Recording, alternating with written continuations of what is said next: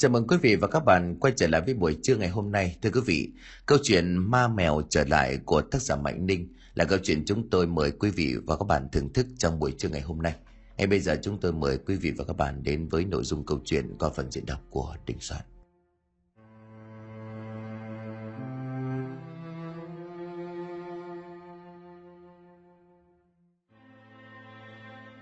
Đó là một con mèo tam thể giống cái, nặng chừng 5 ký.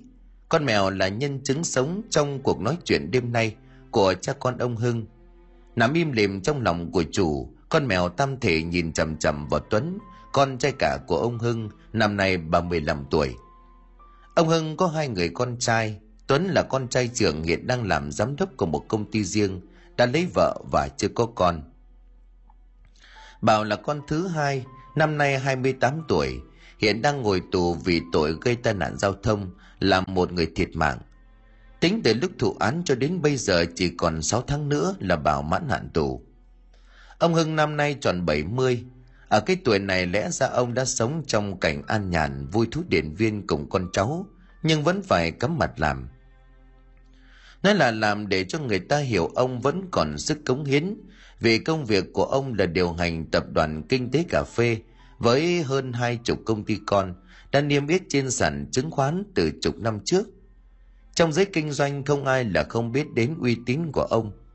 Một người đàn ông điềm đạm có cái nhìn sâu rộng về thế giới. Hơn 40 năm trước, ông Hưng và vợ nên duyên. Ban đầu hai vợ chồng chỉ làm tiểu thương, có cái sầm buôn bán nông sản ở chợ Bà Triều. Tính ra thì chân buôn bán đó cũng không đến mức túng thiếu, nhất là khi ông Hưng còn làm thêm nghề chở nước đá thuê và bà Hưng kéo chăn vén tiền nông trong nhà. Nhưng kể từ khi mà sinh ra thằng Bảo, bà Hưng bệnh bệnh đau ốm liên miên, tiền bạc trong nhà cứ như vậy theo từng lần nhập viện, từng khoản tiền bìm sữa, tiền đóng học cho anh em thằng Tuấn thằng Bảo. Khổ nỗi rồi đã đi viện to nhỏ nhưng bệnh tình của bà Hưng có chiều nặng hơn, dự là không qua khỏi. Đúng ba tháng kể từ khi đổ bệnh thì bà Hưng thoi thóp. Biết mình không thể qua khỏi bà mới vẫy tay gọi chồng lại rồi dặn. Anh à, số em có lẽ phu khí đã tận, em chẳng thể có gì hối tiếc. Em chỉ xin anh dáng sống để nuôi con. Hai đứa con bé dù như thế nào cũng là con của vợ chồng mình, đừng bỏ chúng mà tội nghiệp. Nói rồi bà Hưng liệm đi, hơi thở bắt đầu nhỏ dần rồi chết trên tay của chồng. Ngày đưa tăng vợ ra đồng thì các cụ già trong làng khuyên. Mày có đưa vợ mày đi thì đi nửa đường thôi, đặng còn lấy vợ mới. Nhưng ông Hưng quả quyết không chịu, sát tay của Tuấn mấy tám tuổi đang ngơ ngác ôm tấm di ảnh của mẹ mình. Thằng bé Bảo còn đỏ hòn, vầng trăng táng quấn, vầng tăng trắng quấn trên đầu. Ông Hưng tiến vợ ra tận huyệt mộ, ném cho vợ nắm đất xuống quan tài, có lẽ đau lòng đến mức nước mắt chảy xuôi. Gói vợ từ lúc thằng con thứ còn bế ngửa, sau khi thằng Bảo đã có thể ăn dặm, ông Hưng gửi hai đứa con cho cha mẹ của mình rồi lên thành phố, theo người bạn tập tành buôn bán. Đằng đẵng ba chục năm ông đã là chủ của một đế chế cà phê có tiếng tại Việt Nam, cơ đồ tính ra cơ đồ tính ra giàu có khủng khiếp. Giữa đúng lời thề với vợ, hơn bốn chục năm qua, cho dù biết bao nhiêu bóng hồng theo đuổi, nhưng ông Hưng chẳng mảy may động lòng. Tuấn sau khi lập gia đình thì chuyển ra ở riêng, căn biệt thự bốn tầng bề thế mà hai vợ chồng Tuấn ở là do ông Hưng một tay xây cất. Thảo vợ của Tuấn cũng là một người làm kinh doanh. Trong con mắt của ông Hưng, người con dâu này là một người tâm cơ, không chừa thủ đoạn nào để triệt hạ đối thủ. Đã mấy lần ông Hưng nhắc khéo con dâu về đạo đức trong nghề, nhưng Thảo chỉ gạt đi rồi bảo, Bố ạ, à, cái thời đại mới rồi không còn như xưa. Thời đại này ấy là cá lớn nuốt cá bé. Mình mà mềm lòng thì chẳng khác nào đem ruột gan lên đặt ở lồng bàn. Để máu thịt mà chiêu đãi thiên hạ. Những lúc như vậy thì ông Hưng chỉ thở dài. Dạo gần đây vợ chồng của Tuấn có mở một công ty riêng cũng về mảng kinh doanh cà phê. Ban đầu ông Hưng có ý muốn vợ chồng của Tuấn theo tiếp thương hiệu cà phê mình đã dành cả đời để gây dựng. Nhưng mà ngựa non háu đá, hai vợ chồng muốn tự tạo thương hiệu riêng vì vậy cho nên trong nhà không tìm được tiếng nói chung thương trường như là chiến trường đang trong lúc làm ăn bết bát thì xảy ra đại sự Trong một lần chán nản Tuấn bỏ đi nhậu say. Lúc lái chiếc Range Rover trở về nhà, Tuấn vô tình gây ra tai nạn chết người. Vụ tai nạn lấy đi mạng sống của một học sinh cấp 3 chạy xe máy ngược chiều. Vì đoạn đường đó là chỗ vắng, lại không có máy quay cho nên không ai hay. Tuấn tái mặt lái xe trở về nhà để nhờ những mối quan hệ của ông Hưng lo lót. Trong cuộc họp gia đình lúc một giờ sáng, ông Hưng dù giận con, nhưng Tuấn vừa lập gia đình, công việc kinh doanh còn đang rắc rối. Ông Hưng nhất thời chưa biết phải tính sao. Sau cùng bảo đứng ra nhận tội thay cho anh. Ông Hưng cũng lo lót đền bù cho gia đình nạn nhân ổn thỏa, mong gia đình nhà ấy rút đơn kiện, nhưng Bảo vẫn chịu án 5 năm tù giam. Sau đợt ấy vì nhiều suy nghĩ cho nên là sức khỏe của ông Hưng xuống dữ. Mấy năm trước ông còn dựa vào thuốc thang để cầm cự. Đến giờ này sau cơn trụy tim, ông đã nằm bẹp ở trên giường. Mọi ăn ở sinh hoạt đều nhờ vào chị ô xin mà vợ chồng Tuấn mướn về. Người duy nhất còn bầu bạn với ông Hưng lúc này là con mèo tam thể. Con mèo mà Bảo vớt được từ mấy năm trước khi thấy nó đang chơi với ở sông. Ông Hưng vốn là một người quý động vật cho nên nuôi con mèo từ tấm bé và đặt tên là Bột. Con Bột là mèo cái thuộc giống mèo tam thể, rất béo và cực kỳ quấn chủ. Dạo ông Hưng còn khỏe mạnh, hễ đi gặp mặt đối tác thì không nói. Nhưng mỗi khi về đến nhà, con Bột lại nhào vào. Nó rồi đầu bên ống quần của ông, bắt ông phải bế bằng được mới thôi. Người trong nhà dù là vợ chồng Tuấn chẳng một ai chạm được vào con bột. Người duy nhất có thể bồng bế tắm rửa cho nó chỉ có ông Hưng. Dù được chủ cưng chiều hết mực, nhưng con bột vẫn giữ bản tính của loài mèo. Đêm đêm nó vẫn đi săn chuột, có đêm đánh nhau với đám mèo hoang chí chóe ở ngoài vườn. Có khi trở về với bộ lông rơm rớm máu. Ông Hưng cưng chiều con bột lắm và con bột cũng tỏ ra hiểu ý chủ. Hãy nghe tiếng chủ gọi rồi đang mải chơi đến mấy nó cũng lao về. Có người đến nhà chơi thấy con bột béo tốt thì ngỏ ý mua lại, nhưng ông Hưng không bán. Mỗi lúc ông Hưng ngồi bên bàn làm việc, con bột đều chọn vị trí quen thuộc đó là nằm trên đùi của ông. Ông bột coi nó như là đứa con thứ ba trong nhà, lắm lúc vui mồm gọi nó là cậu. Trở lại với câu chuyện hiện tại, Tuấn đi đi lại lại trong phòng bộ dạng rất sốt ruột. Bố tính thế nào thì tính, tốt nhất là nên à, chuyển nhượng tập đoàn sang tin tôi càng sớm càng tốt, mà bố còn lấn cấn cái gì. Nằm trên giường bệnh với tấm đệm nhưng đắt tiền, ông Hưng hiểu thảo nói đầy khó nhọc. Bố đã bảo rồi, đợi em con nó mãn hạn tù, cả nhà ta ngồi lại khi đó bố sẽ công bố. Tuấn ngồi xuống cạnh giường nhìn ông Hưng bằng một con mắt nửa như trách móc. Sớm may muộn gì cũng vậy thôi, hay là bố vẫn giận vợ chồng tôi cái chuyện đấy? Ông Hưng dồn chút hơi tàn ngồi tựa lên thành giường, đôi tay khô gầy đặt trên bộ lông con bột. Ông hò húng hắng một chàng dài rồi khó nhọc bảo. Dẫu sao thì cái thằng Bảo nó cũng nghĩ cho con, nó mới ai chấp nhận đi tù thay. Con không mang ơn em nó thì thôi, lại còn giờ cái giọng hờn dỗi với bố làm gì. Cả đời bố làm lụng quần quật, tính trên tính dưới thì cũng chỉ vì mong hai anh em này có cái cuộc sống đầy đủ. Y bố đã quyết rồi, đừng có thúc giục vô ích. Làm gì thì làm à, nhưng mà cũng cứ phải đợi cả nhà ngồi lại với nhau. Mấy tháng nữa thôi, mấy tháng nữa là em nó về rồi. Biết mình không thể thuyết phục thêm, Tuấn nằm hực bỏ ra ngoài, nổi chiếc Mercedes mà lao vụt ra sàn đổ. Còn lại một mình trên giường, ông Hưng vuốt ve con bột rồi thở dài. Con bột rụi đầu vào tay của ông, đôi mắt tròn xoe nhìn chủ chăm chăm như thấu hiểu. Ông chủ mới về à? Giọng của chị ô xin cất lên, sau khi mở chiếc xe mẹt mới cống mà Tuấn mới tàu. Tuấn hầm hầm bước xuống, cổ họng vẫn lầm bầm điều gì. Đi được mấy bước chợt nhớ ra điều gì quay lại bảo. Bà mày có nhà không? Dạ, bà theo bà Thỏa, vợ công bí thư thành phố đi shopping rồi. Bà bảo nhanh thì đầu giờ chiều bà mới về. Tuấn liền cầu nhau. Đang cái lúc nước sôi lửa bỏng mà còn đi mua với trà sắm. À mà khoan, mày ra xe lấy cho tao cái tập tài liệu vào đây. Nó là cái quyển sổ màu vàng đấy ngay cái ngăn đầu tiên trong vali. Chị xin vâng dạ một tiếng rồi trở ra xe. Năm phút sau thì quay lại với cuốn sổ bìa vàng dày độ nửa ngón tay. Tuấn đón lấy cuốn sổ xua tay cho chị đi làm việc, còn mình thì trở vào trong nhà. Thanh anh bộ đồ ngủ bằng lụa thượng hạng. Tuấn tiến ra cây ghế mây ngoài thềm mà ngả lưng, bấm nhanh dòng số điện thoại trong danh bạ. Tuấn gọi cho ai đó rồi giờ sổ chăm chú nghiền ngẫm. 15 phút sau, một chiếc xe hơi đã tiến vào, bước xuống là một người đàn ông trong bộ vết lịch sự. Cây kính cận chế xuống ngón tay đeo nhẫn vàng, điều bộ rất điềm đạm. Có chuyện gì mà ông gọi tôi gấp vậy? Sao không có qua văn phòng của tôi? Tuấn cầm quả táo trên bàn cắn một miếng, mắt tì hí nhìn ra rồi nhổm dậy.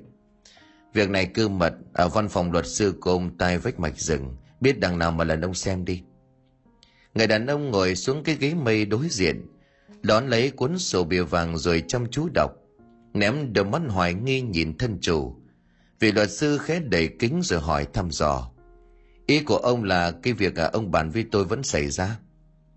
Tuấn bỏ đôi chân lông lá đang vắt xuống bàn, ghé sát mặt của vị luật sư rồi bảo, đúng vậy, ngừng cấp vốn. Vị luật sư khẽ trao mày, nhưng mà ông đang đầu tư vào hai công ty họ, bên họ cũng đang bắt đầu lắp ráp máy móc vào công xưởng. Nếu mà đột ngột ngừng cấp vốn thì nguy cơ phá sản của họ là chắc chắn, liệu có nên không? Tuấn vô tay đánh đét vào đùi rồi cười lớn. Chính vì lập nên là công ty ma rồi rót vốn cho chúng nó theo cái kiểu nhỏ giọt. Để khi chúng nó triển khai dự án thì mình bỏ ngang. À, việc chúng nó phá sản chính là điều mà tôi mong. Vị luật sư liền hỏi, vậy khoản đầu tư hơn 100 tỷ rót vốn sẽ mất trắng, ông đã cân nhắc chưa? Tuấn rít một hơi thuốc nhìn vị luật sư chạc tuổi của mình rồi nhếch mép. Có cái thằng nào mà đem tiền ném qua cửa sổ mà không tính toán thiệt hơn. Ông yên tâm đi, bên thu hồi nợ xấu sẽ làm việc. Giá trị máy móc đó cống ngang với số tiền mà tôi bỏ ra. À, cùng lắm là đem máy móc đó về mấy cái chi nhánh của tập đoàn tôi. Bên thu hồi nợ và giám đốc mấy ngân hàng đó đều là họ hàng của vợ tôi. Lo cái gì? Vị luật sư liền lắc đầu. Thâm hiểm quá, có thất đức lắm không? Tuấn liền đập bàn đánh dầm một cái rồi rít lên.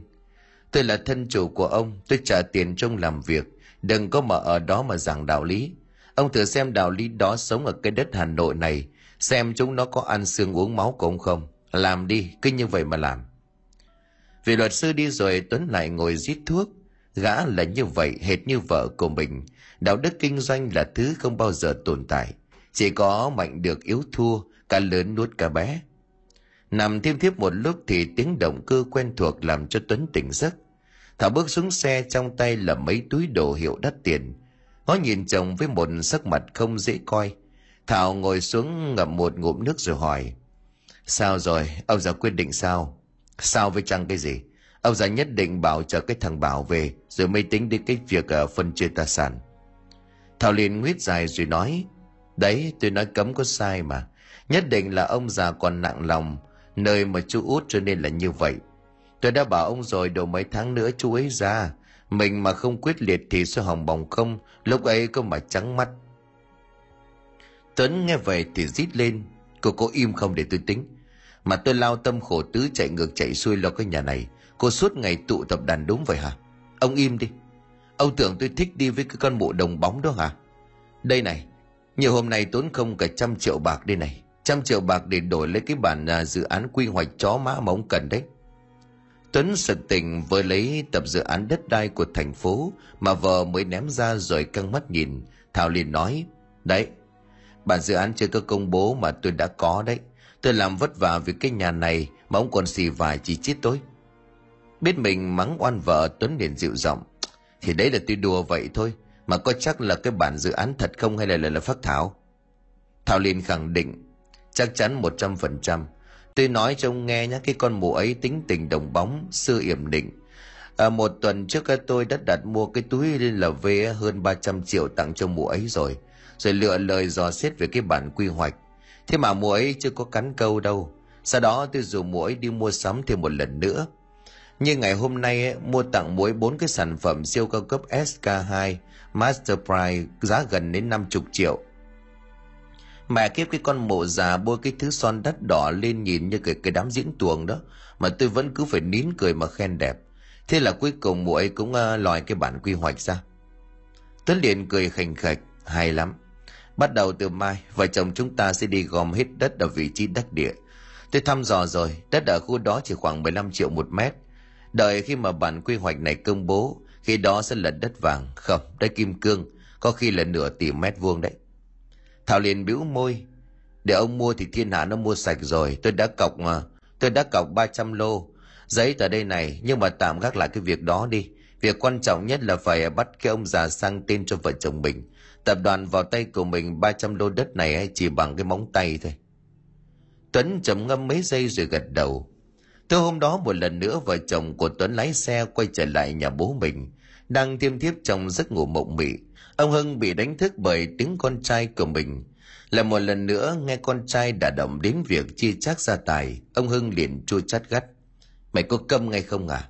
Sao suốt ngày mày cứ nhắc đến cái việc đó mãi vậy tuấn? Mày xem lại bản thân của mày đi. Bố ốm nằm liệt giường liệt chiếu, vợ chồng mày ngó ngàng gì không? Em mày vì mày mà đem thân tù tội. Mày đã có ngày nào đến thăm nó chưa? Ông Hưng ho một chàng sù sụ, đôi tay gầy guộc chỉ thẳng mặt vợ chồng người con trưởng rồi rít lên. Lần này tao vào thăm nó cũng hỏi han vợ chồng mày đấy. Tao đều phải nói là, là là cái công việc của tập đoàn bộn bề, cho nên vợ chồng mày đi công tác quanh năm. Vậy mà chúng mày thì thế nào? Hay suốt ngày ở đây đòi tiền của? Tao có bỏ đói vợ chồng chúng mày ngày nào chứ hả? Thảo tiến lại cãi tay đôi với bố chồng. Ông sắp sung lỗ rồi còn khư khư ôm của đó. Thôi, nói trắng ra là ông giữ cho cái con ruột công, chứ làm gì có phần vợ chồng tôi phải không? Ông Hưng tái mặt mồm ha hốc. Mày mày nói cái gì? Tuấn nhìn vợ rồi lại quay sang nhìn ông Hưng. Bố còn định giấu tôi đến bao giờ tôi biết cả rồi. Rằng tôi là con nuôi được nhặt về khi bố ờ, chở đá ngoài chợ. Bây giờ bố thế này rồi ờ, thì tôi cũng chẳng có đóng kịch làm gì. Bố định đợi cái thằng Bảo nó ra tù rồi giao quyền xíu tập đoàn cho nó. Tôi nói cho bố hay nhé. Cái tập đoàn này á có công sức của vợ chồng tôi. Bố đừng tưởng mà nuốt không. Thảo tiến lại móc ra tờ di trúc có đánh máy sẵn rồi cầm tay cha mình tính lăn vào mực để điểm chỉ. Nhưng ông Hưng đã vùng ra. Lọ mực đổ tung trên nền nhà. Ông Hưng trộn mắt nhìn con đăm đăm. Bí mật bao nhiêu năm qua cuối cùng cũng bị lộ. Tuấn không phải là con ruột của ông, nhưng một tay ông nuôi dạy nên người. Vậy mà hôm nay hắn có thể nói ra những lời tuyệt tình như vậy. Trong khi con bột rồi là thân xúc vật, nhưng mà tính ra nó còn tình nghĩa hơn. Đã từ lâu ông Hưng biết người con dâu này có dã tâm, cái dã tâm đến độ độc ác, lắm lúc mà người bố như ông cũng phải dùng mình. Ông đã nhiều lần nhỏ to khuyên bảo mà không ăn thua. Cô sốc này có lẽ là quá lớn, làm trông Hưng như bị đâm một nhát dao chí mạng. Ông nằm đờ đẫn trên giường, mồm của ông há lớn quay hàm cứng nhắc. Cơn đau tìm đột ngột kéo đến, làm trông nhắm chặt mắt, cánh tay run rẩy đưa lên bóp lấy ngực. Con bột đang nằm cạnh chủ, nãy giờ theo dõi cuộc nói chuyện. Đột nhiên thích chủ của mình rúng gió thì con bột đứng bật dậy nhìn chủ chăm chăm. Vốn dĩ sau khi ngã bệnh nằm liệt giường, ông Hưng được chuẩn đoán mắc bệnh đau tim. Chỉ cần xúc động mạnh là căn bệnh lại tái phát.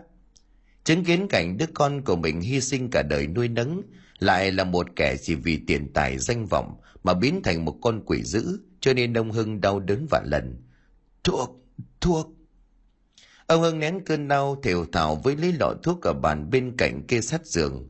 Chứng kiến cảnh đó hai vợ chồng của Tuấn thất kinh nhìn nhau, chân tay cứng đờ, Thảo liền điếng hồn. Ông già bị sao vậy? Mau mau gọi cho bệnh viện đi. Tôi nhìn thân hình của ông Hưng đang co quắp dãy rủa thì ánh mắt toát lên một tia độc ác. Trong giây phút ấy, ý nghĩ táng tận lương tâm đã dấy lên trong tâm khảm. Tuấn nhào lại lấy thân hình hộ pháp rồi túm lấy chiếc gối đè lên cổ họng của ông Hưng đoạn giật giọng. Còn đứng đó làm gì? Lại giữ chân ông già cho tôi. Thảo vô hồn lao lên giữ trận đôi chân gầy guộc đang dãy đạp liên hồi của bố chồng. Nhất thời chưa thể hình dung ra mục đích. Con bồn thấy cảnh ấy thì kêu lên nó lao vào rơi cặp móng vuốt, cào điên cuồng vào tay của Tuấn thành mấy vệt dài dớm máu. Cổ họng gào lên từng chàng thất thanh. Con bồn ý thức được ông Hưng đang gặp nguy hiểm, cho nên bao nhiêu sức lực nó đều dồn vào đôi chân mỏng manh đó. Tuấn rú lên tóm lấy con mèo rồi ném mạnh vào tường, đoạn ra sức để đôi tay hộ pháp lên cây gối đang chẹn họng cổ của ông Hưng.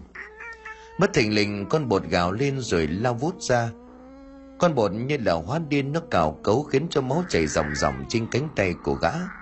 Lần đầu tiên gặp phải con mèo như vậy, Tuấn vừa đè nghiến lên cây gối vừa ra sức chống đỡ. Đến khi tóm được cổ của con vật, gã phải dùng hết sức mới quăng đập được nó vào bức tường đầu giường. những cái móng sắc gần lưỡi dao bấu chặt vào cánh tay của gã như là muốn xé toạc lớp da của gã thành từng mảnh tuấn nghiến răng bóp thật chặt tiếng gầm gừ của con bột mỗi lúc một nhỏ dần nhường chỗ cho tiếng chửi rủa của gã. Gã thở dốc từng hơi đứt quãng vì kiệt sức. Tuấn quăng con bột ra nhưng cạn lực. Con bột rất bệnh ngay cạnh giường. Giấy rùa một lúc rồi mới chịu nằm im. Đôi mắt sáng rực của nó tối dần như ngọn nến bị gió thổi tắt, hòa lẫn vào trong màn đêm tăm tối. Ngay khi đôi chân đeo giày da của gã đạp lên, con bột vỡ bụng, lòi ruột ra mà chết trợn mắt. Bên dưới gối ông hưng đang trần trừng mắt máu bị dồn lên đầu làm cho làn da nhăn nheo trên khuôn mặt tím tái cả lại. Vài giây sau đều biến thành đen sì bàn tay gầy guộc, cào zin rít vào thành giường. Vài nhịp thở sau hồn lìa khỏi xác chết tươi tại chỗ. Trời bất chợt nổi cơn mưa đêm, gió thốc thổi vào ô cửa sổ cũng rít lên từng cơn như giận dữ. Tuấn buông cây gối thở hồn hển người dựa vào tường. Đến lúc này cơn đau ở cánh tay mới sọc lên, mồ hôi ướt đẫm cái áo sơ mi đang mặc về phần của ả con dâu ác nhân, thảo kinh hãi co ro nhìn bố chồng co cóp trên giường với bộ quần áo nhàu nhĩ và mấy đầu ngón tay bật cả móng còn dớm máu. Bây giờ chỉ là một cái thây vô hồn, thảo liền run giọng nói, giết giết người rồi.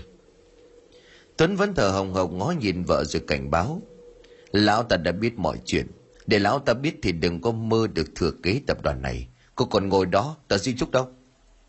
Nói rồi gã lao lại cầm tờ di chúc đã chuẩn bị từ trước. Ấn tay của ông hưng vào cái lọ còn dính bực và chỉ điểm. Thảo vẫn ngồi đó run rẩy mặt của ả tái xanh. Hai hàm răng va vào nhau lách cách.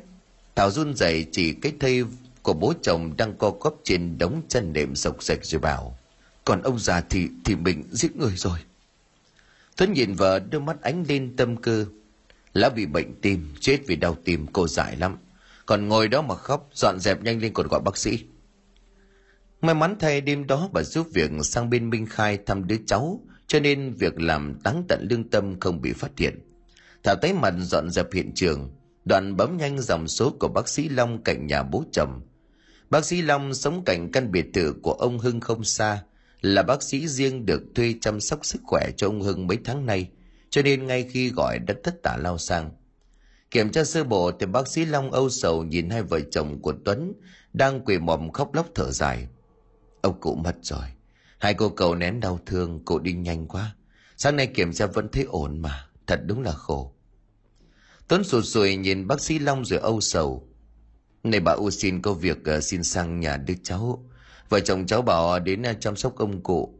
Lúc mà lên thì cô vẫn nói chuyện đó. Còn bảo là đợi cô bảo mãn hạn tù ấy, cả nhà sẽ đi du lịch cùng nhau cháu và vợ mới vừa xuống dưới nhà cho cụ nghỉ, thì nghe tiếng của cụ rú lên ở trong phòng. Lên đến nơi thì đã thấy thế này rồi. Bố ơi, sao bố nỡ bỏ bọn con mà đi? Thảo lúc này cũng gào lên để phụ họa. Trời cao lồng lộng ôi đất dày thăm thẳm sao lại bắt bố tôi đi như vậy? Bát nước trà xanh bố còn chưa kịp uống, sao mà bố nỡ bỏ đi bố ơi? Bác sĩ long nghe vậy thì mùi lòng động viên. Sinh có hạn từ bất kỳ cậu hãy ờ, nén đau thương rồi báo tin cho họ hàng đi. Cậu sống nhân đức và chết đột ngột quá. Tôi ờ, thành thật chia buồn cùng cô cậu. Bác sĩ long xách theo hộp đồ nghề đem theo tâm trạng nặng nề lại nhà. Đang lầm lội bước đi, bất thình lình một cơn gió lạnh lẽo sộc vào, kèm với một tiếng rên rỉ yếu ớt và tiếng cào rin rít như ai đó lấy con rào cứa lên miếng tôn, làm cho bác sĩ long giật mình bên trong thùng rác bên kia đường nắp thùng đang bị đẩy lên, hệt như cứ một thứ gì đó bên trong đang tìm cách chui ra. Đó là loại thùng phi bằng nhựa màu xanh, nắp đầy màu đen và cao tầm một mét. Bác sĩ long tò mò chậm rãi tiến lại gần xoay cái đèn flash dọi vô phía ấy để xem xét đó là thứ gì. Vì trời đang là buổi đêm, nên không khí rất lạnh. Bác sĩ long vừa bước sang bên kia đường vừa ôm lấy sát thân người để cho đỡ lạnh đây là khu của những người có tiền. Hầu hết toàn là biệt thự hạng sang, nên là đường xá rất rộng. Dân cư nói là vách nhưng mà kỳ thực cách nhau một khoảng vườn trải cỏ, dài hơn hai chục mét. Không gian thông thoáng là như vậy, nên là gió đêm ở chốn này khác với gió ở nội đô. Nên này, dù là mùa hè đi chăng nữa, thì thi thoảng vẫn có thể gặp được những cái lạnh khó tả, mà hiếm có nơi nào có thể bắt gặp được tương tự. Bác sĩ Long dọi đèn pin chiếu về hướng ấy, nhìn thật kỹ cái nắp thùng rác đang bị đẩy lên, có thứ gì bên trong thùng rác. Một đứa bé bị bỏ rơi, một con chuột lỡ xa chân vào đó. Bác sĩ Long tò mò phán đoán nhưng chắc chắn đó phải là một thứ còn sống. Cái nắp đang chuyển động dữ dội, tiếng lạch cạch cùng tiếng cào ma quái hòa lẫn trong tiếng gió đêm. Gặp không gian tĩnh mịch họa ra bức tranh một màu ma quái. Khi bác sĩ Long tiến lại gần, cách mấy bước chân thì cái nắp đột nhiên đứng im, không còn phát ra những âm thanh rền rỉ nữa. Tiếng rền rít cũng không còn, hệt như là thứ bên trong nhận ra sự xuất hiện của kẻ không mời. Bác sĩ Long run rẩy với tay mở cái nắp thì bất thình lình một bóng đen kêu thét lên rồi lao vút từ trong thùng rác. Theo bản năng bác sĩ Long giật mình né tránh tìm như muốn ngừng đập. Nhưng định thần lại thì đó chỉ là một con mèo khá lớn vừa lẻn nhanh sang bên kia đường. Bác sĩ Long ngồi bệt ở nền đất, mắt nhắm lại và đưa tay lên ngực thở mạnh, đoạn lầm bầm trong cổ họng. Con mèo quỷ làm cho mình hết cả hồn. Cơn giận mình đi qua, bác sĩ Long mệt mỏi trở về nhà. Bên kia nhà ông Hưng tiếng gào khóc đã ngưng từ ban nãy, chỉ còn tiếng gió dù gì trong đêm. Đám ma của ông Hưng tổ chức lớn lắm, từng đoàn con khách lũ lượt đến viếng, từ 10 giờ trưa cho đến tận 3 giờ chiều mới kết thúc. Hai vợ chồng Tuấn đóng vai hiếu thảo, âu sầu bên cố quan tài trong nhà. Sau đám ma của ông Hưng, hai vợ chồng vẫn làm bộ mặt sầu khổ để dối gạt người đời. Hai vợ chồng rồi tính sau khi đám ma của ông Hưng, cả hai sẽ đem bản di chúc có điểm chỉ dấu tay của bố mình, rồi hợp thức hóa việc sở hữu tập đoàn như tính toán. Nhưng ít nhất cũng là sau 100 ngày. Cho đến đêm 100 ngày của ông Hưng, căn biệt thự đó Tuấn giao cho một người cháu trông coi. Về phần của mình, hai vợ chồng đánh xe trở lại nhà sau khi cúng kiến xong xuôi. Cho đến sầm tối hôm sau, tiếng của Tuấn cất lên đầy kẻ cả trong nhà. Sen ơi, kéo tao dặn mày lấy ờ, ở tiệm may thanh thanh về mày để ở đâu. Nhanh lên không tao chữ hẹn mày chết đòn ra. Con sen đang lùi hối cắt tỉa đám cây cảnh ngoài sân. Nghe tiếng chủ gọi thì chạy vào khoanh tay. Dạ thưa ông chủ, chiều qua con lấy về con có ủi cẩn thận và mắng ở trong phòng thay đồ để con lấy cho. Tuấn nhìn đứa người ở rồi khẽ hừ một tiếng. Để đấy cho tao mày đi làm việc đi. Thế bà mày lại đi rồi hả? Chiếu xin vâng dạ rồi lui đi. Tuấn hợp mừng rồi quay thân hình hộ pháp đi về phía phòng thay đồ.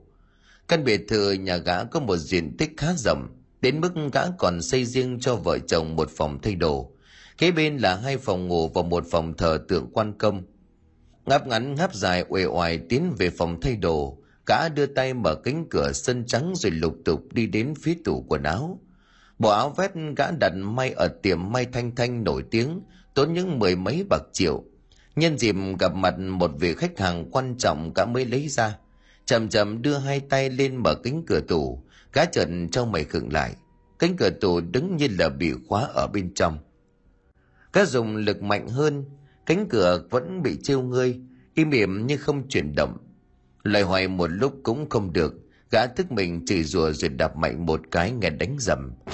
Cánh cửa tủ bật ra, Khuôn mặt của gã từ đỏ bừng vì nóng dần chuyển sang xanh lét, rồi trắng bệch. Về trước mắt của gã trên cái nền tủ màu trắng tinh, không phải là bộ vest trắng của tiệm may thanh thanh, mà là một bộ quần áo rách nát, ướt đẫm dính bề bít máu. Bộ quần áo sộc sạch lên một mùi tanh tởm lợm, gã á khẩu mấy giây rồi hét toáng lên. Kinh hoàng hơn khi mà chung cùng bộ quần áo rách nát là xác của một con mèo tam thể, con bột. Con bột đang bấu hai chân trước vỏ giá đỡ, thân hình buông thõng cổ vặn ngược xuống. Nghe tiếng hét của chủ mình, chị ô xin tái mặt hợp tốc chạy vào. Thấy gã nằm ngửa ra sàn nhà chị chạy lại. Ông chủ, ông sao thế này? Mèo, mèo, cái, cái, cái áo. Chị ô xin nghe không hiểu gì nhưng cũng nhìn theo hướng tay chỉ của chủ. Tò mò, chị đỡ gã ngồi dậy, rồi tiến lại cầm bộ quần áo thẳng thớm lên. Cái áo nào à? Cái này ý ông? Ông chủ sao vậy à? Bộ áo vest ông bảo con lấy ở tiệm Thanh Thanh đây. Áo trắng cà vật đỏ, đúng ý của ông mà. Đến lúc này, Tuấn mới dám hé mắt nhìn vào. Quả thật, trong cái nền tủ trắng tinh ấy là bộ quần áo vest cả mới đặt may tuần trước. Cống thẳng thấy xác của con bột đâu. Gã rủi mắt mấy lần rồi mon men tiến lại, cẩn trọng dò xét. Bên trong tủ trống trơn, cái áo vest vẫn còn thơm mùi vải mới. Tuấn định thần vài giây cho là mình ngái ngủ nhìn nhầm, cho nên xua tay cho chị ô xin đi làm việc. Sau khi thay xong bộ vét, gã len lén nhìn tủ quần áo trước khi khép cửa bỏ ra tiền sảnh. Bên trong căn phòng trên lớp cửa sân trắng dần dần hiện ra mấy dấu chân mèo dòng dòng máu. Hôm nay ông chủ không lái xe đi à? Chút nữa có cái thằng cháu nó qua nó đánh xe đi bảo dưỡng. Thằng Thuận đấy, nhớ lấy lấy cái chìa khóa tao để ở bàn đưa cho nó. Nên tao về muộn bảo bà mày đừng có đợi. Về lúc nào tao gọi sau. Nói rồi gã nổ máy phóng vụt ra xe lộ. Chiếc xe SH chạy đến con đường dẫn ra ngoại ô, cũng là lúc trời đổ mưa lâm dâm. Hơn 6 giờ tối rồi cho nên không gian cũng đã ngả một màu đen kịt. Kèm theo sự vắng vẻ của những con đường dẫn ra ngoại ô mà chiếc SH mới phóng qua. Gã lầm bầm chửi thề câu gì đó rồi tiếp tục chạy xe. Nhắm chừng còn gần nửa tiếng nữa mới đến điểm hẹn. Lúc ngang qua ngã ba nơi có cây si cổ thụ tọa lạc, bất thình lình chiếc xe lắc mạnh như mất lái.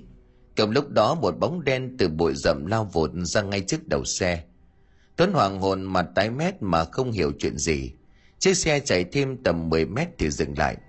Theo phản xạ gã quay ngoắt lại thì thấy có thứ gì đó đen đen đang nằm phía sau xe một đoạn. Tắt máy xuống xe, gã tiến lại gần thì phát hiện ra đó là xác của một con mèo nhảy nhụa, nằm bất động ở trên nền đường ẩm ướt. Dưới gốc cây si đó không có đèn cao áp nên xung quanh tối mù. Cái chỉ kịp thấy thoáng qua con mèo to bằng con chó còn ba tháng tuổi. Cái bụng con mèo đã bị bánh xe nghiến đến mức sổ ruột cả ra. Hai mắt trợn ngược lên và muốn lòi cả ra ngoài. Lưỡi của con mèo thè ra, máu chảy ra từ hốc mắt mũi miệng rất kinh dị. Tuấn mặc kệ mèo con lầm bầm chửi thề một câu, rồi quay lại nổ máy xe đi tiếp. Người khách mà gã phải đích thân đến hôm nay là một vị quan chức lớn, trong giới kinh doanh không ai là không biết đến. Hai vợ chồng gã dự định phải nhờ đến vị này để quá trình thông quan lô hàng cà phê sắp tới diễn ra suôn sẻ. Oái om thay vị quan chức này lại thích một cuộc sống ở chốn khỉ ho cỏ gáy. Nghĩ thế nhưng Tuấn chỉ dám để ở trong bụng. Cuộc gặp gỡ kéo dài hơn 2 giờ đồng hồ, gã ra về trong tâm trạng sung sướng. Vị quan chức này chẳng những không thèm nhận quà, mà còn vui lòng duyệt luôn dự án của gã. Phần về thương hiệu cà phê mà ông Hưng gây dựng rất có tiếng, phần vì là chỗ bạn cũ tâm giao lúc ông Hưng còn tại thế. Sau khi từ biệt vị quan chức ra về, thời gian cũng đã đổ về gần 10 giờ đêm. Bầu trời đang chuyển mình cơn mưa lớn sắp đổ xuống. Cá đem theo tâm trạng phơi phới, men theo lối cũ để ngược về. Lúc mà ánh đèn xe dọi ra con đường trước mắt, ngay gốc si già gã giật mình khi thấy một đôi mắt sáng quắc trong bụi rậm đang nhìn thẳng về phía gã.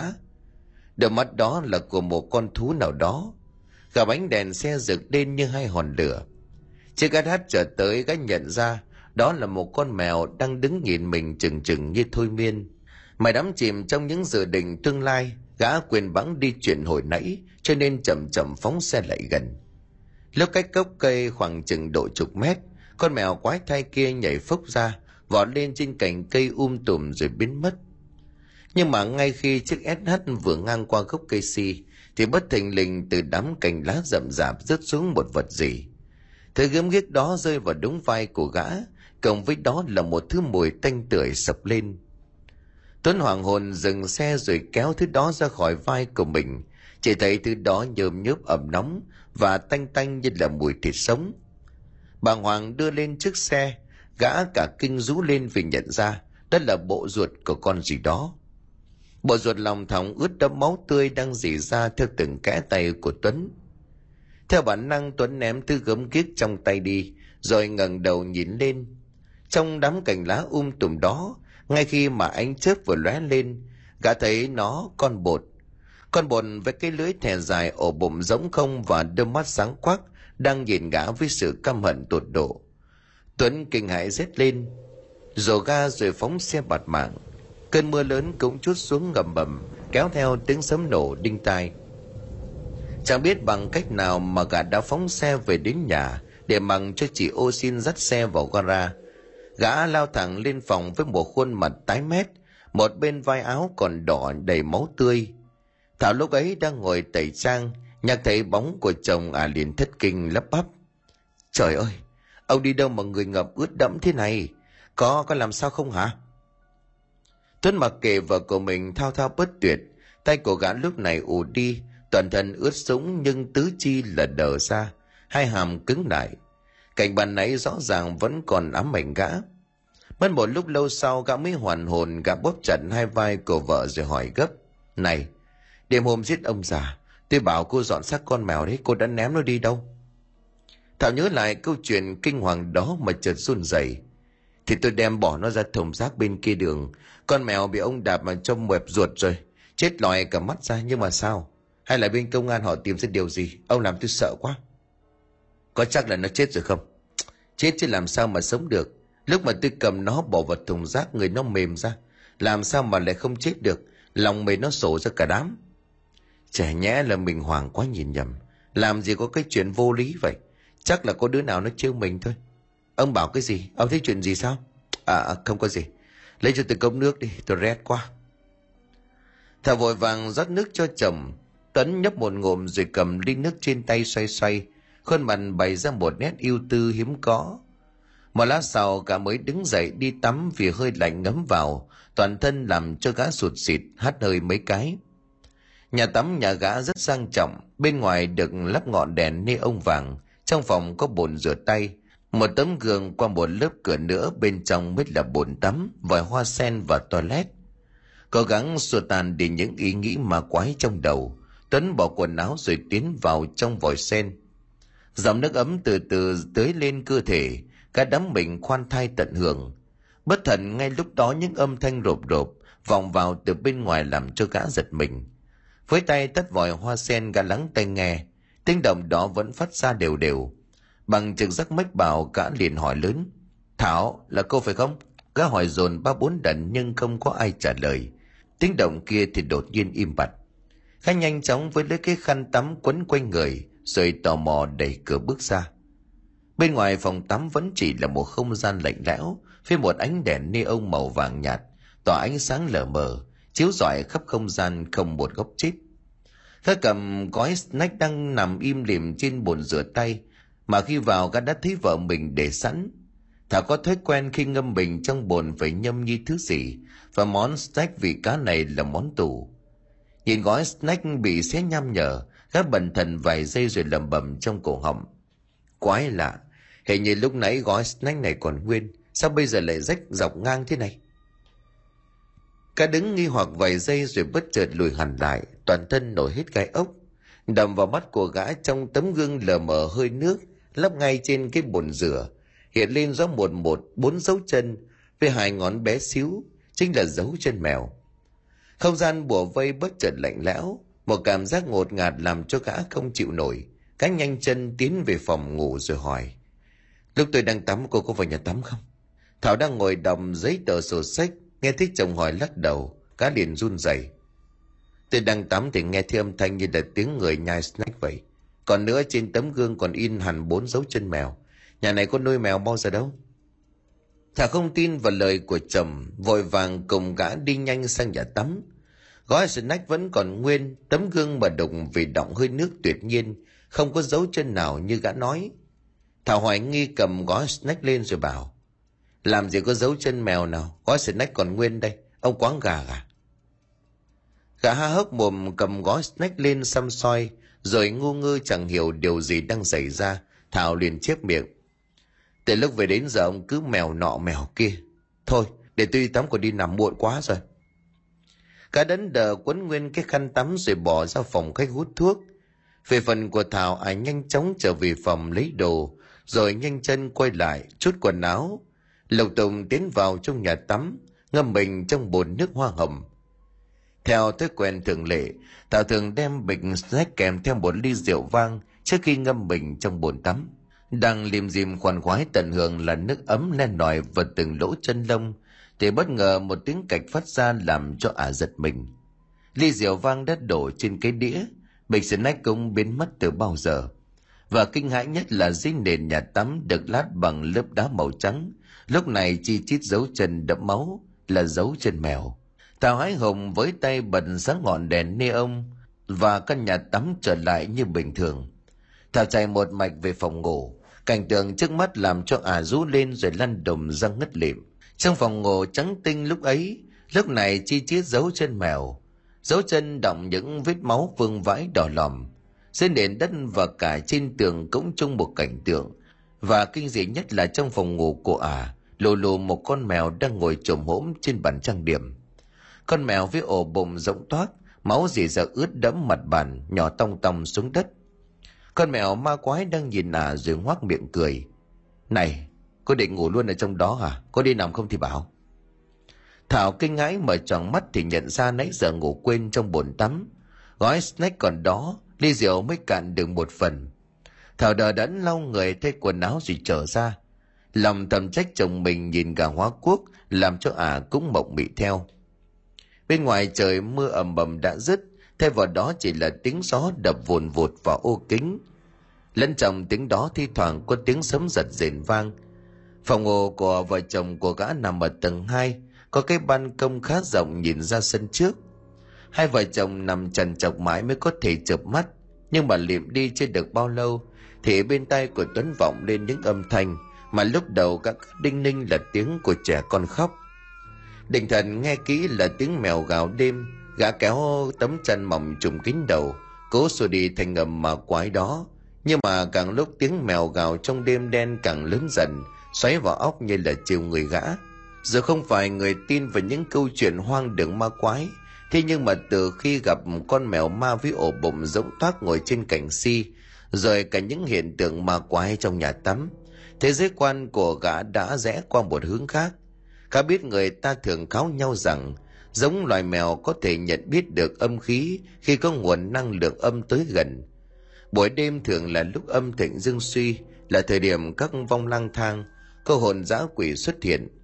Việc mèo kêu thành tiếng kêu liên tục chính là vì chúng cảm nhận được âm khí thoát ra và cảnh báo con người. Vậy phải chăng tiếng mèo kêu đêm nay là vì chúng cảm nhận được quanh nhà gã có vong hồn lượn vượn gã tái mặt với những suy nghĩ đó. Tiếng mèo gào càng ngày càng lớn hơn.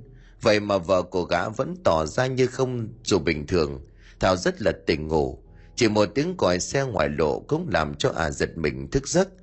Dường như thứ thanh âm ngân dài lanh lành này chỉ một mình gã nghe được. Một tia chớp lóe lên kéo theo một tràng âm thanh rền vang trên bầu trời. Cơn mưa phùn dai dẳng lại đổ xuống tiếng máy lạnh gì gì tiếng mèo kêu điên hồi càng làm cho khung cảnh thêm phần lưu trai. Và oái oăm hơn cách nhận ra tiếng mèo gào mỗi lúc một đang gần ban công của nhà mình. Hay nói chính xác hơn, nó vọng ra từ cành cây phượng, cách cửa sổ ban công chỉ mấy mét. Cạnh ban công nhà của gã có một cây phượng rất to, cành gần nhất chìa ra gần ban công và thanh âm ấy quả thật đang réo lên ngay cạnh cây đó gã đánh bảo tung chăn đi nhón chân thật kẽ, áp mặt vào cửa kính để nhìn ra kiểm chứng cho suy đoán của mình. Một phần nghìn giây thoáng qua, gã thét lên rồi lăn ra bất tỉnh. Đây là lần thứ hai gã đối mặt với con mèo ma kinh dị đó. Con bột đang bám víu vào bốn chân vào cành cây, nó bám với tư thế lộn ngược, lưng hướng xuống mặt đất. Hai con mắt trợn ngược nhìn gã đăm đăm bộ ruột lủng lẳng máu nhỏ thấm đẫm bộ lông nhỏ tong tong xuống đất. Cái đầu của con bột vặn vẹo, cả có thể nghe thoáng qua tiếng sừng gãy răng rắc, rồi tự dưng xoay ngược lại. Tùy cái lưng của con bột hướng xuống đất, nhưng mà cái cằm của nó cũng hướng cùng chiều, và hàm răng sắc nhọn trong khuôn miệng đỏ lòm đang hoác ra như cười. Mở mắt ra, gã thấy mình đang nằm nguyên trên giường. Bên cạnh gã, thảo vẫn còn đang ngủ thêm thiếp. Mồ hôi trên trán à dì ra, đôi lông mày khẽ trao lại hệt như là à đang mơ thấy ác mộng. Tiếng cửa sổ va vào tường gạch cạch kéo theo gã thoát khỏi những suy nghĩ quái đản sau giấc mơ. Bên ngoài trời gió đã thôi, còn trong phòng ngủ hai vợ chồng gã, một cảnh tượng tan hoang chưa từng thấy. Nước mưa hắt vào và ướt nhẹp, trên bàn làm việc loạn xạ lên, vài bức tranh treo trên tường sộc sịch định thần gã nhớ lại tiếng mèo gào ban nãy, chả lẽ gã đã gặp ma, chẳng có lý nào để chấn an mình vì ý nghĩ chắc đêm qua, cửa sổ đã khép hở cho nên gió làm bung ra.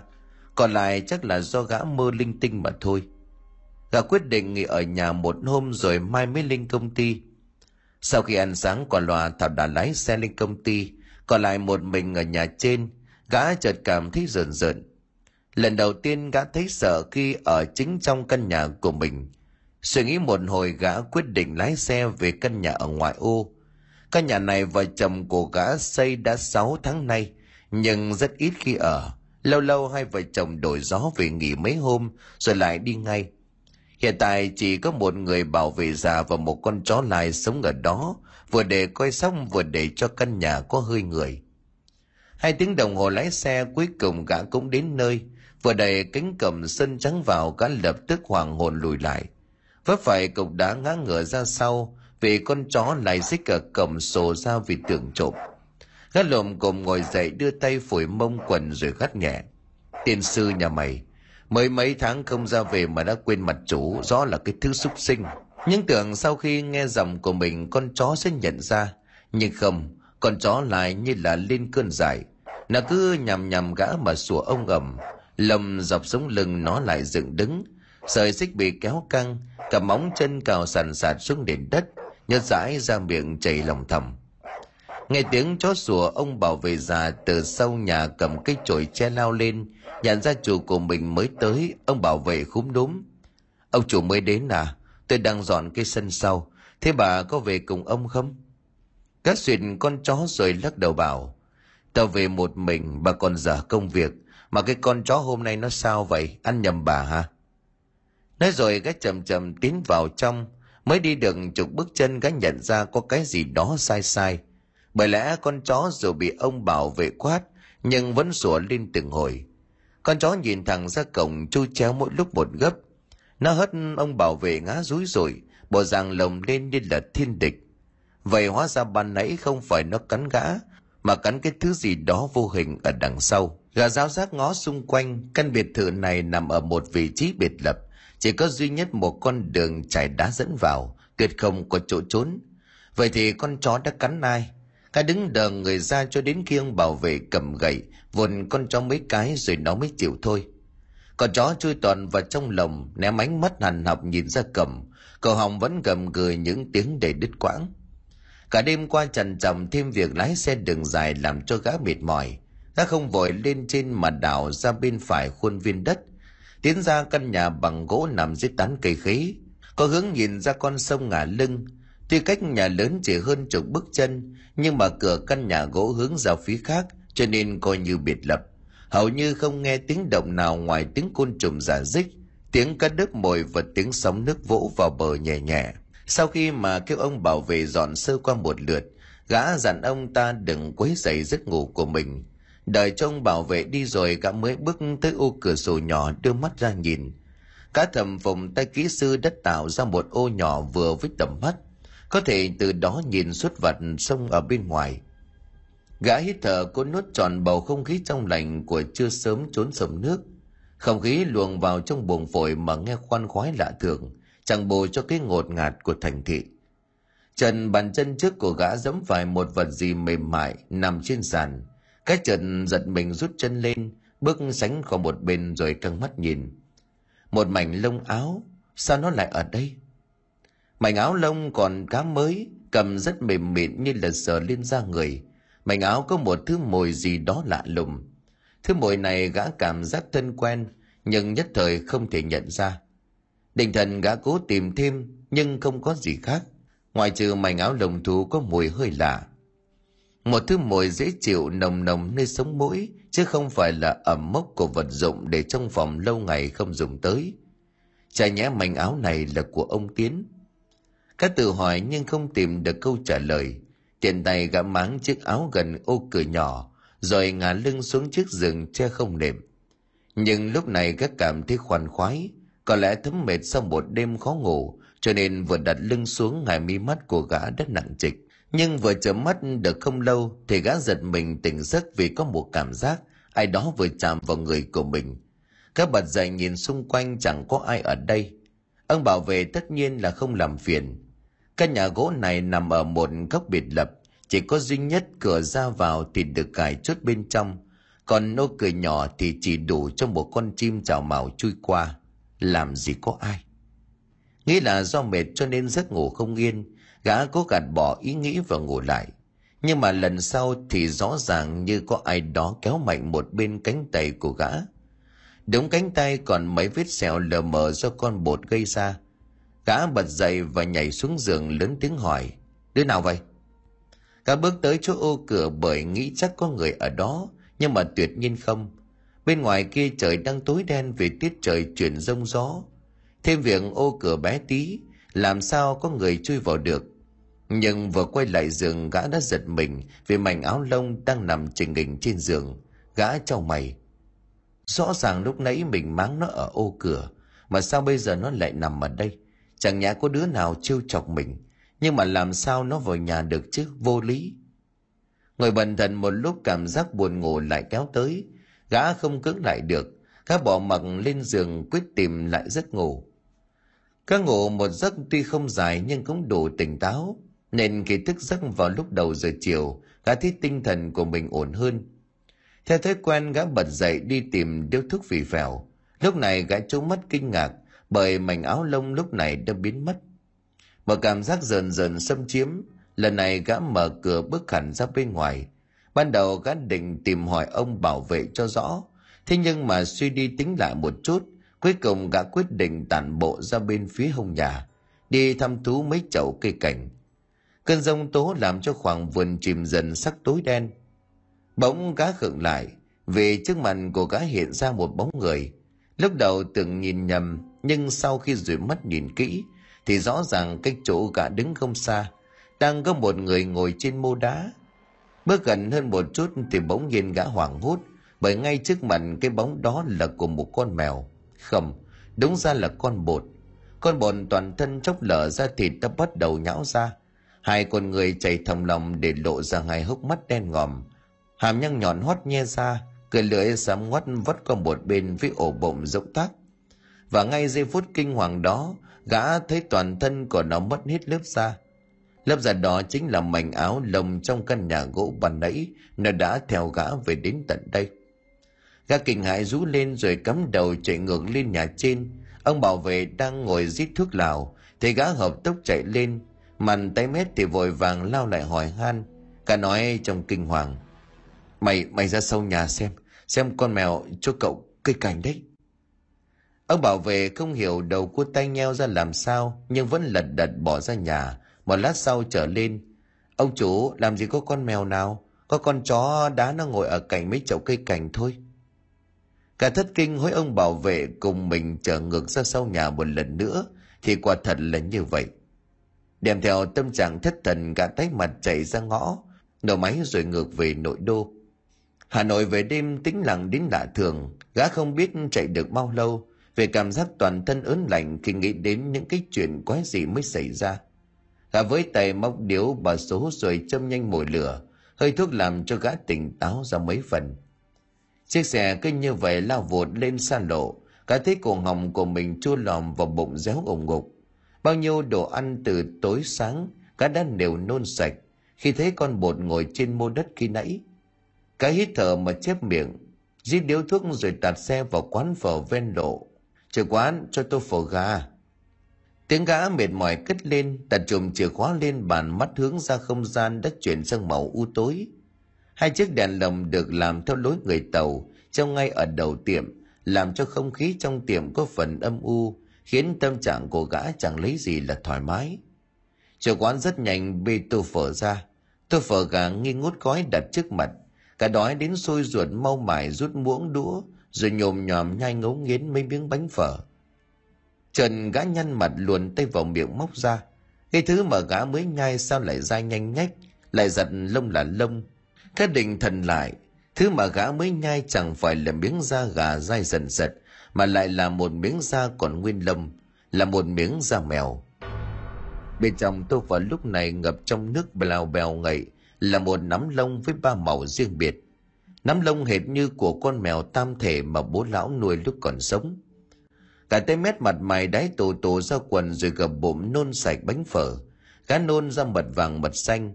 Thứ nước phở tanh tanh còn đọng nơi cuống lưỡi làm cho gã móc khẩm đến bật máu đến khi mà nước mắt giàn rùa tỉnh táo được phần nào, gã anh kinh hãi nhận ra làm gì có quán phở nào chỗ gã đang ngồi là một khu đất hoang hiu quạnh Cả bắn sống bắn chết bỏ thục mạng chạy ra ngoài xe, rồi lao vụt ra con lộ.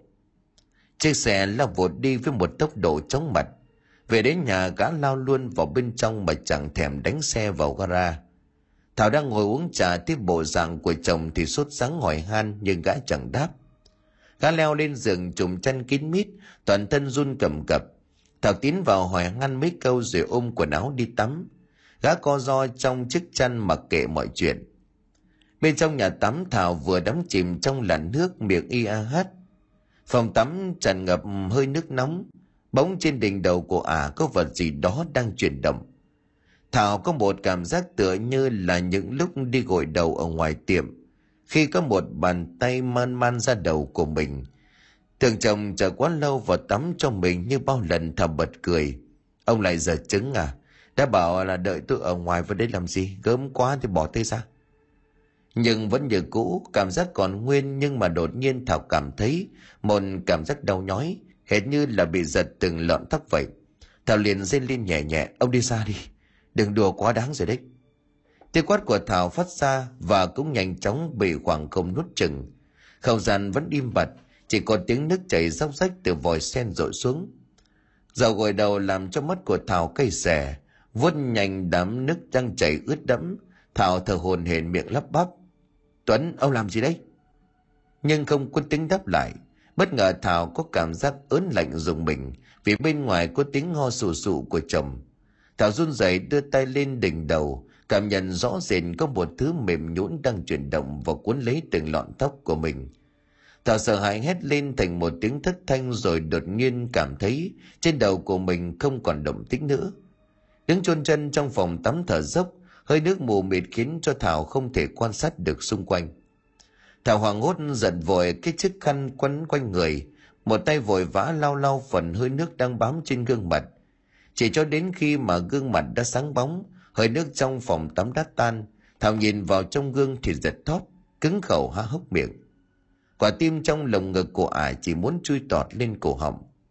Trong gương đứng sau lưng thị là một con mèo, con mèo da rẻ mục giữa, đầu chồng lốc chỉ còn lún phún về cọng lông ổ bụng rách toạc rồi bò bám nhung nhúc con mèo đang há hốc miệng đen ngòm rộng hoác hai hốc mắt sâu hùn hút không ngừng tuôn ra những giọt máu đen hai bàn chân trước của nó đang túm lấy từng lọn tóc của thảo mà giật ngược dù sợ hãi nhưng mà thảo vẫn nhìn ổ bụng của nó không ngừng dỉ ra máu đen thảo liền nhắm mắt rồi la lớn, ma đang co do trên giường, Tuấn bỗng giật bắn mình khi nghe thấy tiếng kêu thét của vợ vọng ra từ nhà tắm. Ngay lập tức gã chạy vào, nhưng chỉ còn nghe tiếng khóc thút thít. Có chuyện gì vậy? Khá đẩy mạnh cửa xông vào nhà tắm và bất ngờ thấy vợ của mình đang ngồi dưới sàn với một vẻ thống khổ. Khá thấy vậy thì liền choàng cho vợ một chiếc áo mỏng rồi dìu ra ngoài. Trước lúc quay ra thì gã tò mò nhìn lại bên trong phòng tắm nhưng không thấy có gì đặc biệt. Trong phòng ngủ gã im lặng chờ đợi vợ của mình hoàn hồn và bình tĩnh lại.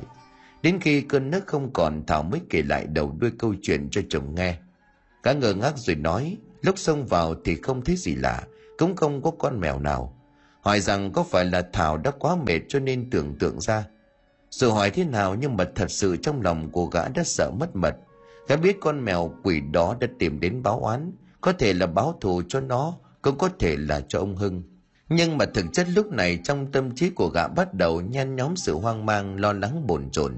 Gã biết con bột đang hiện diện quanh đây, nhưng gã không thể nhìn thấy. Nó có thể ở đâu, gầm giường, tủ quần áo, trong gara hoặc bên cạnh. Suy nghĩ đó làm cho gã phát hoảng. Từng ánh chớp dọc ngang bầu trời hắt lên thứ ánh sáng chói lóa, xuyên qua khe cửa sổ ban công, tạo thành những vệt dài đổ thẳng vào trong buồng ngủ của hai vợ chồng. Trên mặt đất nổi lên những hình sáng quạch ngoạc đến quái dị trong đêm.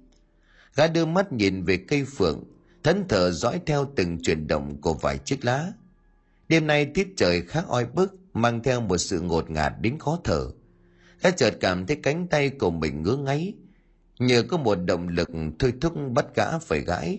Hành động đó mỗi lúc một nhanh, chỉ đến khi mà cánh tay đỏ ửng, trên những vết cào đã dì máu đỏ thẫm của gã, gã mới dừng lại nhìn những vết cào trên tay gã run rẩy đưa cánh tay lên thì thấy mấy vết cào từ lâu này đã trở nên thành sẹo Vết sẹo khi mà con bồn cố cắn gã giết ông Hưng đêm nào.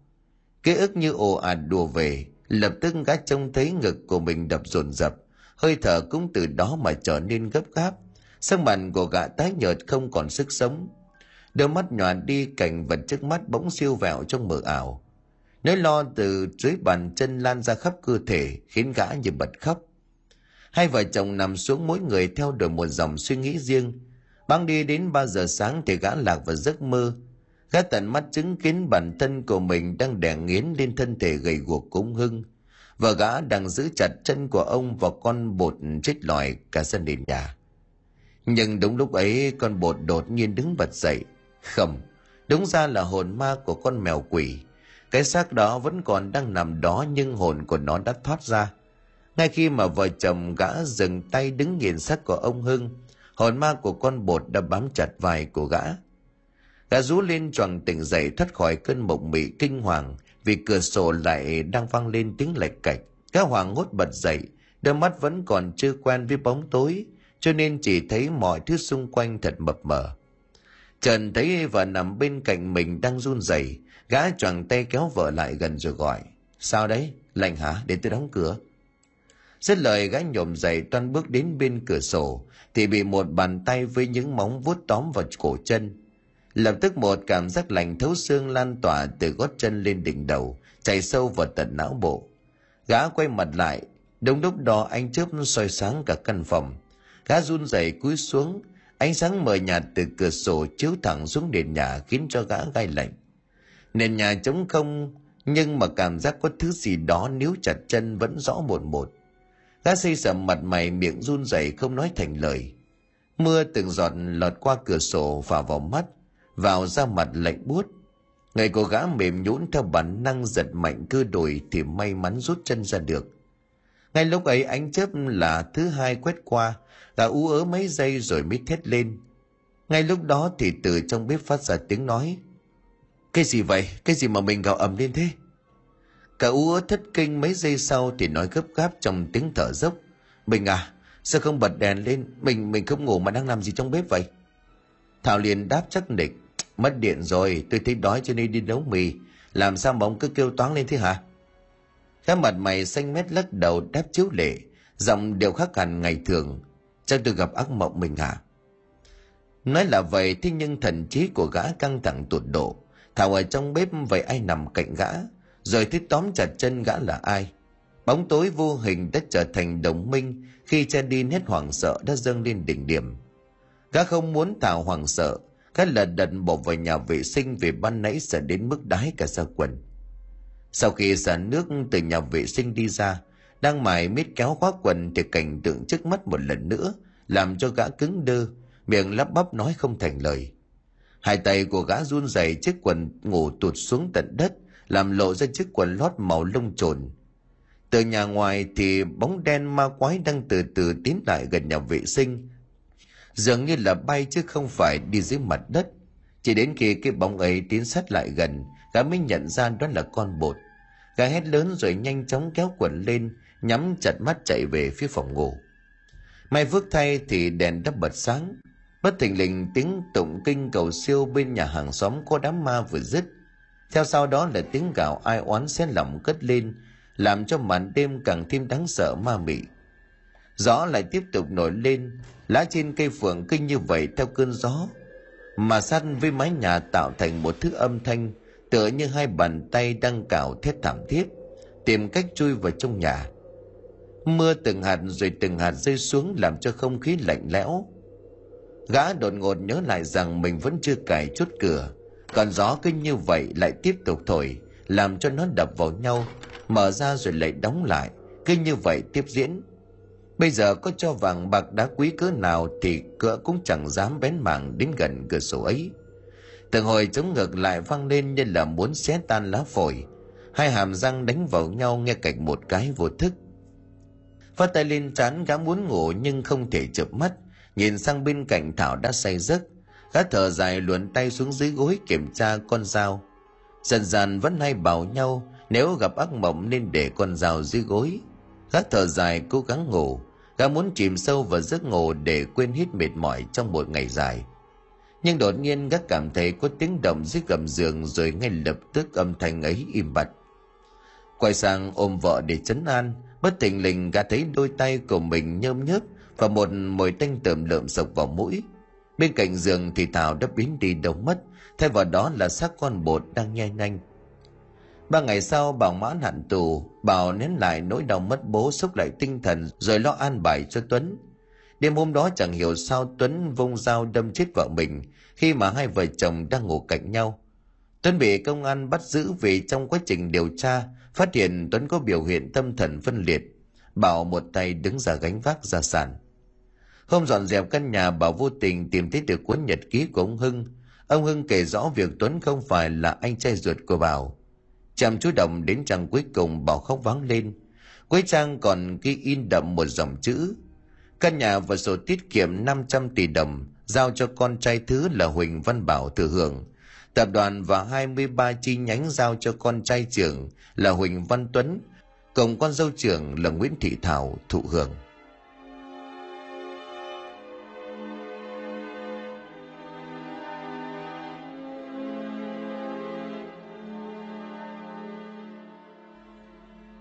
Xin cảm ơn quý khán thính giả đã chú ý đón nghe. Xin kính chào, tạm biệt quý vị và xin hẹn gặp lại quý vị và các bạn trong những câu chuyện tiếp theo.